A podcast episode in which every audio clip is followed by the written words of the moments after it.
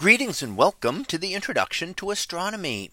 One of the things that I like to do in each of my introductory astronomy classes is to begin the class with the astronomy picture of the day from the NASA website that is apod.nasa.gov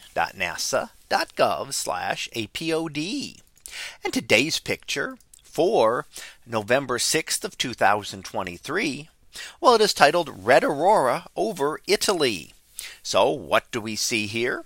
Well, here we see an image of the sky.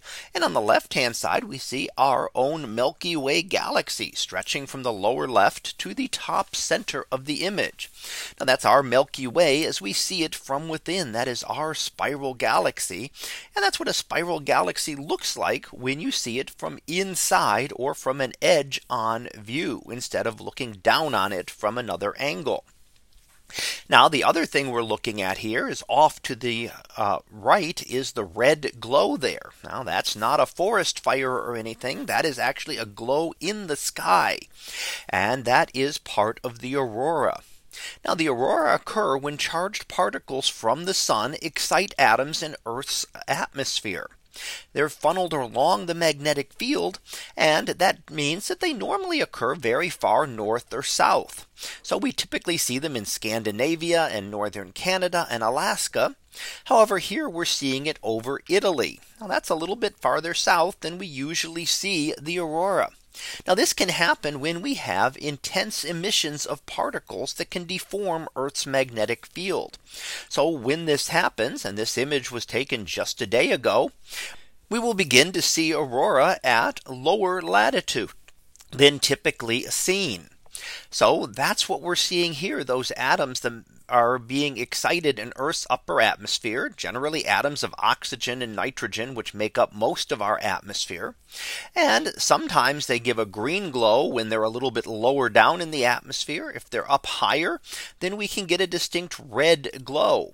So this is something to look for over the coming years at lower latitudes, not close to the equator. That would take a massive storm to get anything close to the equator.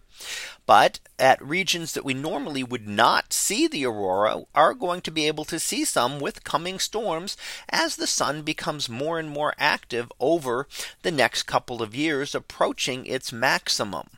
So the solar activity reaches a peak about every every 11 years and that'll be doing another year or two to reach the peak of max of its of its activity.